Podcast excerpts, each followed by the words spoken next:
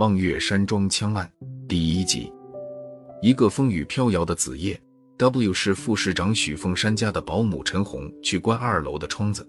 当他刚刚打开挨着楼梯的那间房门时，门铃当啷啷的响了起来。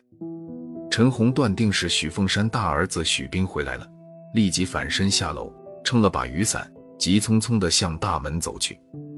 这所宅院坐落市郊，许凤山喜欢这里交通方便，空气清新，所以就将家安在这里，并给他起了个好听的名字——望月山庄。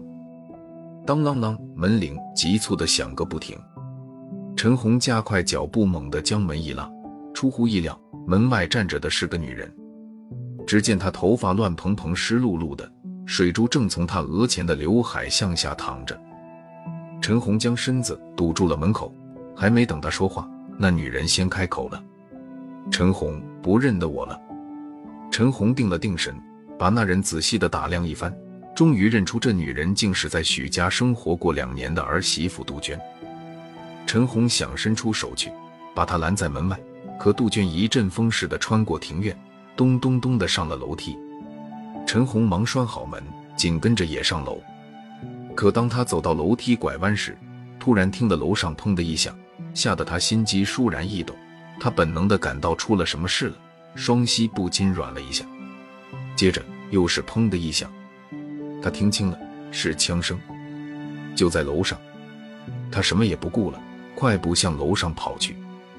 当他快到楼梯口的时候，只见杜鹃手里握着手枪，慌慌张张地奔了下来。陈红恐惧的不由自主向后退了一步，杜鹃趁机冲了下去，转瞬间便被夜色吞噬的无影无踪。楼上楼下的人全被这奇怪的枪声惊醒了。挨楼梯的那间屋里亮着灯，门半掩着，大家都不约而同地向那间屋跑去。睡在床上的许凤山副市长头已歪在枕下，直挺挺的一动不动，血从床上滴滴答答的流着，地板上涌起了红红的一片。他死了，身上带着两处枪伤。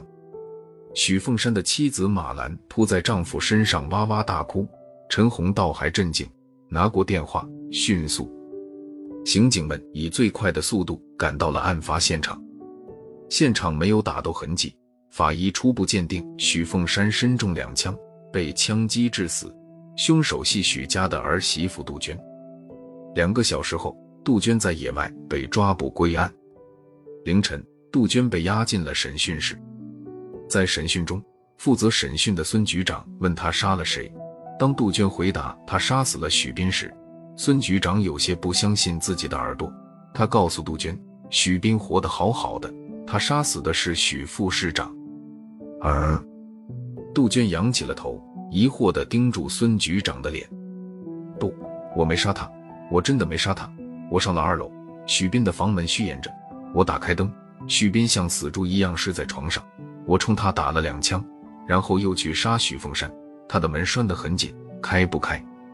这时我听到陈红在上楼，里边屋里也有动静，就饶了他。孙局长恍然大悟。清晨。他询问马兰的时候，他说：“这些天许斌不在家住，老头子就睡在许斌的屋里。”于是孙局长问：“这么说来，你的目的是要杀死许凤山和许斌父子俩？”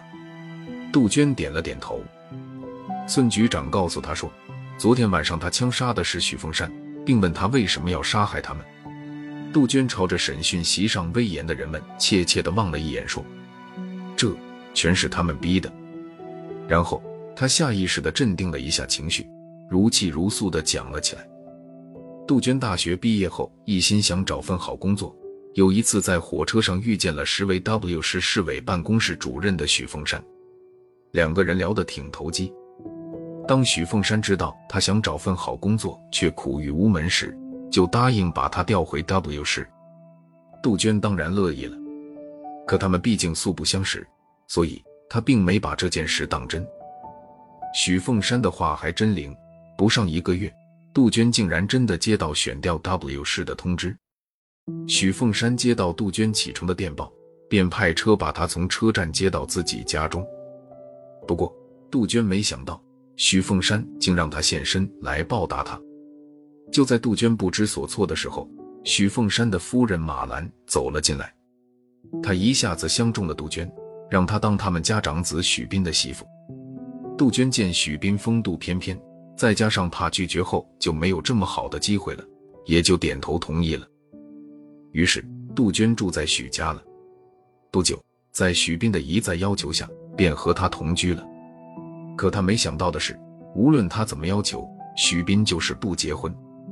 后来，许斌喜欢上了一个歌舞团的姑娘，就不要他了。他含泪离开了许家。谁知后来许斌出了车祸，没了一条腿。那个歌舞团的姑娘跟他拜拜了。这时候，马兰又想到了已到一家药厂当出纳的杜鹃，上门求他跟许斌重归于好。可无论马兰说的多好听，杜鹃就是不答应。可没过几天，厂长把杜鹃叫到办公室，劝她嫁给许斌。杜鹃知道许家又在背后捅刀子了，她把这件事和好友周敏说了。周敏给她出主意说，要想摆脱许家，结婚是最好的办法。于是。周敏把他介绍给是科委的谭峰，两人闪电般的登记了。然而，就在他们结婚的当天，几个法警闯进来，以贪污的罪名逮捕了杜鹃。无论杜鹃怎样申诉，他最终还是被以贪污罪判了三年徒刑。在狱中，他几乎夜夜做噩梦，可盼到从监狱大门走出来，找到谭峰的时候，谭峰却判若两人，不再理他了。杜鹃思前想后。决定给同在 W 市的徐大鹏打电话求助。徐大鹏在 W 市警察学校当教员，小时候和杜鹃家住在一个大杂院里，他对她关怀备至，把她当作小妹妹一样。晚上，周敏值班，屋里只留下杜鹃一个人。八点半，徐大鹏来了，见到徐大鹏，杜鹃眼里的泪水再也忍不住了。徐大鹏说他什么都知道了。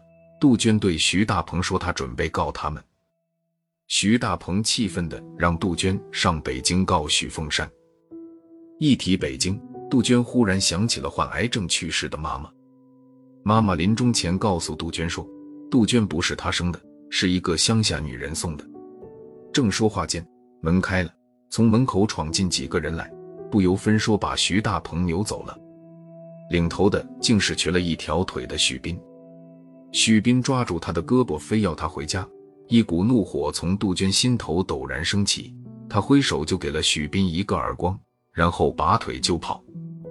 第二天，他去了郊外河边给母亲烧纸。这时天快黑了，他孤身无处可去，他又一次想到了死，于是一步步的向河边走去。